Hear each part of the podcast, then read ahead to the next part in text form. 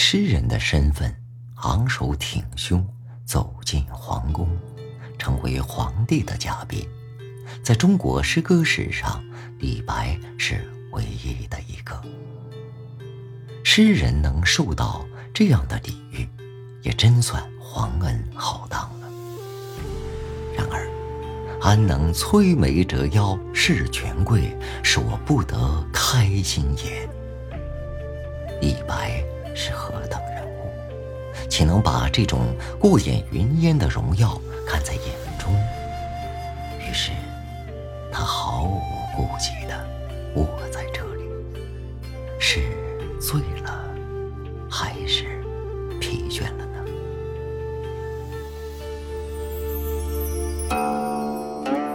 兴庆公园这里的沉香亭。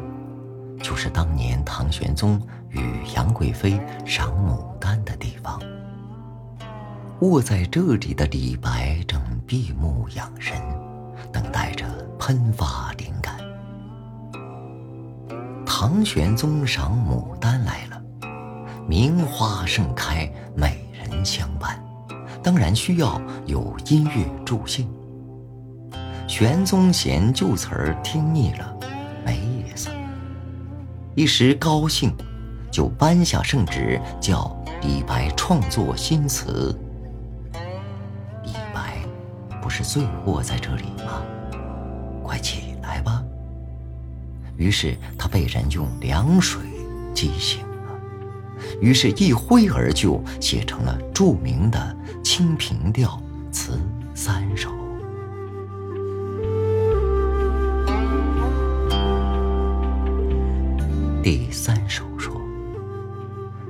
花倾国两相欢，长使君皇带笑看。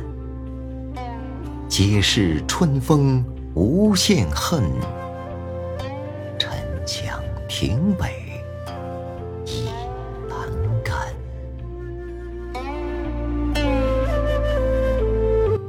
这样的诗。有高度艺术修养的唐玄宗能不欣赏吗？皇帝一声喝彩，于是众生迎合，都来助兴。可是，对李白来说，陪着皇帝寻欢作乐，干这种御用文人干的事，那是悲剧的。他不明白。只有诗人屈从政治家，断没有政治家屈从诗人。他就是不肯明白这番道理，才永远都是那个黄河之水天上来的，不可一世的。李白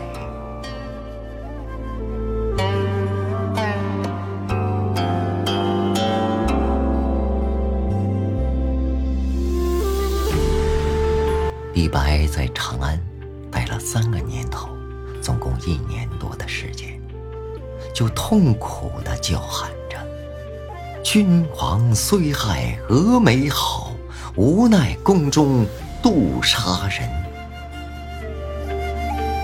后人据此认为他在朝廷遭到了忏悔，处境险恶。这话其实信不得。玄宗认为他不是担负朝廷重任的人才，应当说这是非常准确的评价。按中国传统的价值观来衡量，读书就是为了出世，出世只有成为将相，成为方面大员，才算不虚此生。后人就用这种心态来看李白。为李白鸣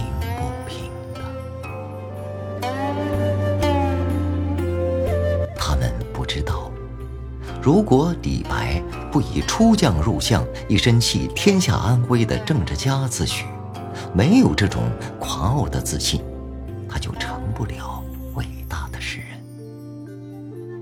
可如果他真的当宰相、当大将军去了，他也就不会再想到要当。诗人，因此，李白离开朝廷，主要原因绝不是遭到了忏悔，而只是因为他根本不想去适应处处都必须约束自己的政治环境。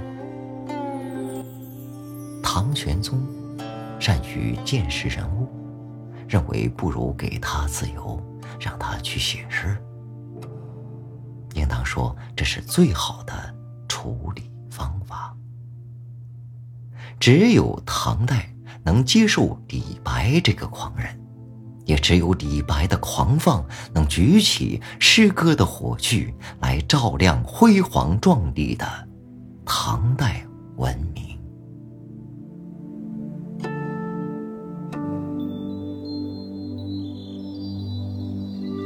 李白一路向前，来到洛阳，在这里遇见了杜甫。比李白小十二岁的杜甫，当时三十三岁，两人的交情自然是由诗人气质的相近而引发的。但杜甫对李白有晚辈对先辈的崇拜，加上。为人比较忠实厚道，因此后来给李白写了十二首情真意彻的诗。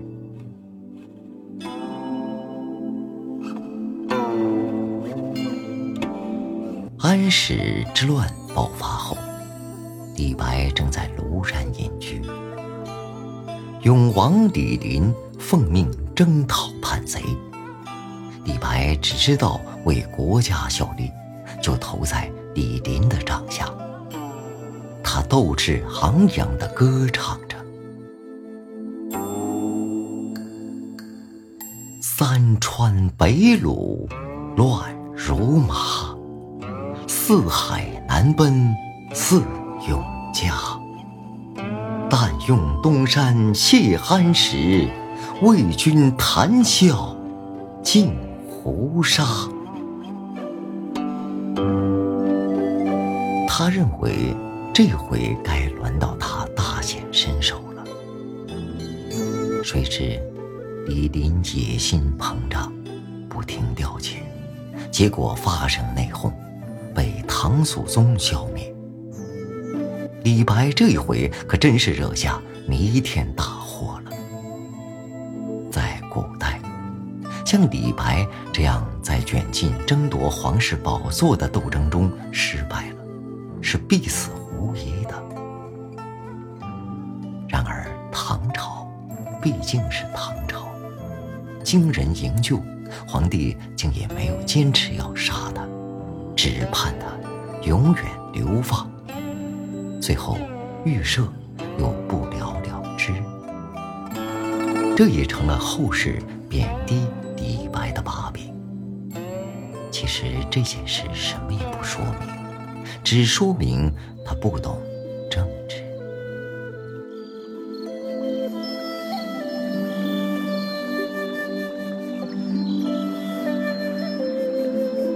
李白有一颗天真烂漫的赤子之心，无时无刻不用真情去拥抱生活。随便遇上一个什么人，他就能坐下来与人对饮，欢快的唱着。两人对饮，山花开。一杯，复一杯。我醉欲眠卿且去，明朝有意抱琴来。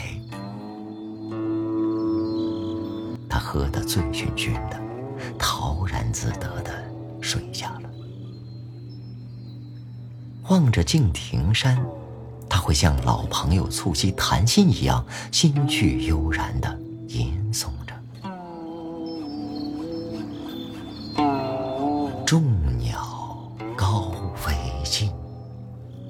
孤云独去闲。相看。”两不厌，只有敬亭山。他能这么呆呆的坐着看山，像孩子一样透着傻气。他一路流浪，来到安徽泾县，在一个叫桃花潭的村子住下了。村子里有个叫汪伦的人，常酿美酒来招待他。临别时，他吟诗相赠。李白乘舟将欲行，忽闻岸上踏歌声。潭水深千尺，不及汪伦送我情。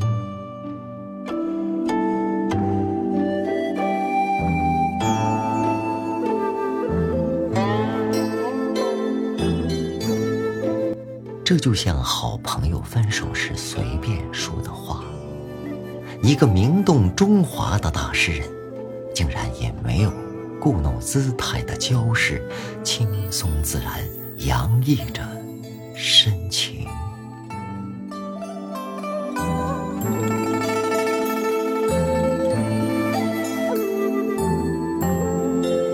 然而，李白又是个极为狂傲的诗人。自称：“我本楚狂人，凤歌笑孔丘。”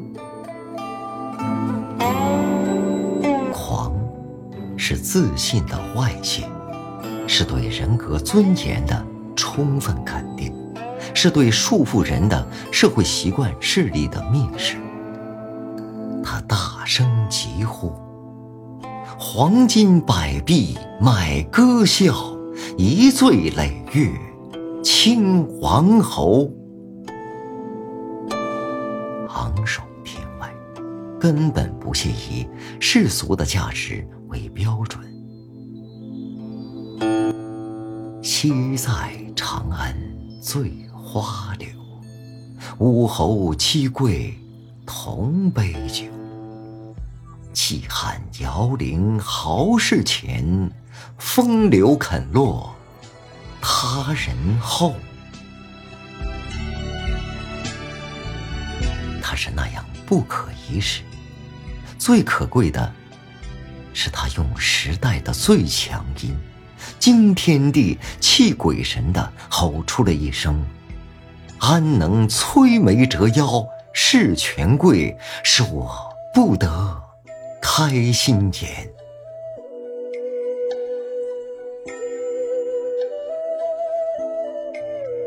这一声呐喊，使千百年来被封建制度压得喘不过气来的人，不愿被踩进泥坑，却又无力抗争，敢悄悄地直一直腰，在心灵深处浮起最后的一丝人格尊严。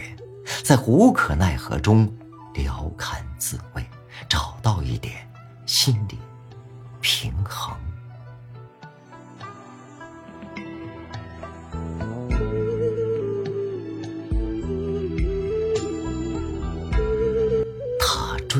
自由，追求理想，追求没有被人的心智造成阻隔的天地。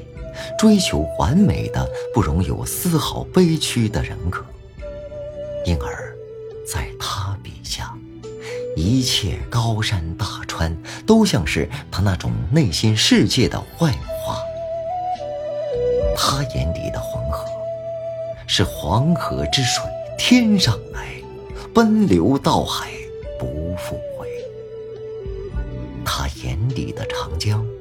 是登高壮观天地间，大江茫茫去不还，黄云万里动风色，白波九道流雪山。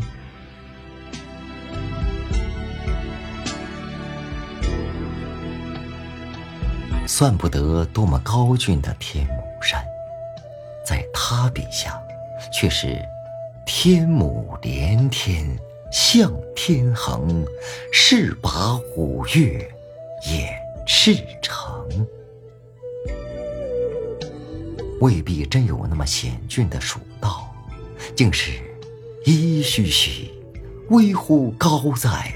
蜀道之难，难于上青天。根本谈不上壮观的庐山瀑布，也是飞流直下三千尺，疑是银河落九天。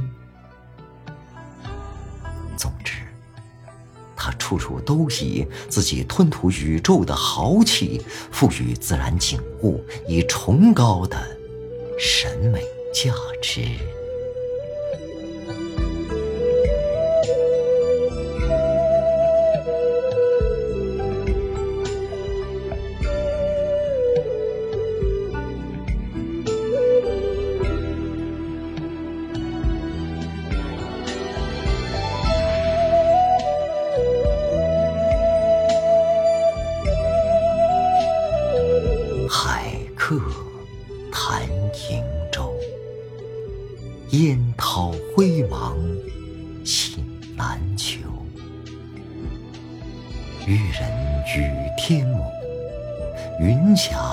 灭或可懂。天母连天向天横，势拔虎跃掩赤城。天台四万八千丈，对此欲讨东南倾。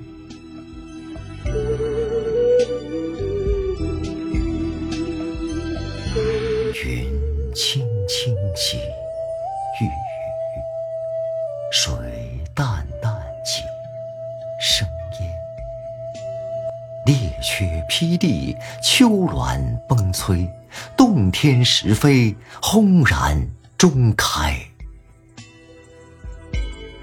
忽魂悸已破洞，恍惊起而长惊，唯绝世之震奇，始向来之烟霞。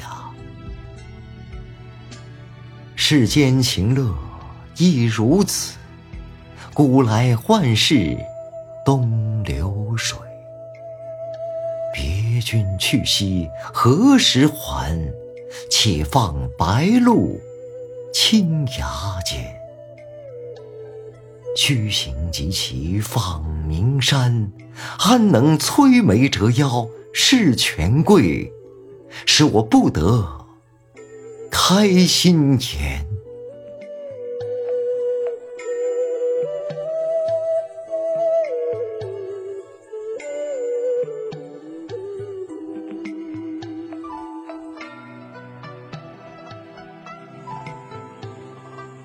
这里埋葬着李白，埋葬着中国的诗魂。这颗永不降低身份、永不安于现状、永不停止追求的巨星，终于在安徽当涂这里陨落了。而据传说，他是从采石矶这里的捉月台为捉到月亮，跳入长江而死的。我们宁愿相信这美丽的传说。他乘着酒兴，要把发光的生命交予浩阔的长江。站在这捉月台上，以诗人的天真和狂放，完成。生命中最后的一次追求，于是他化成了朗朗的明月，滚滚的波涛，永远在中华大地上照耀着，奔流。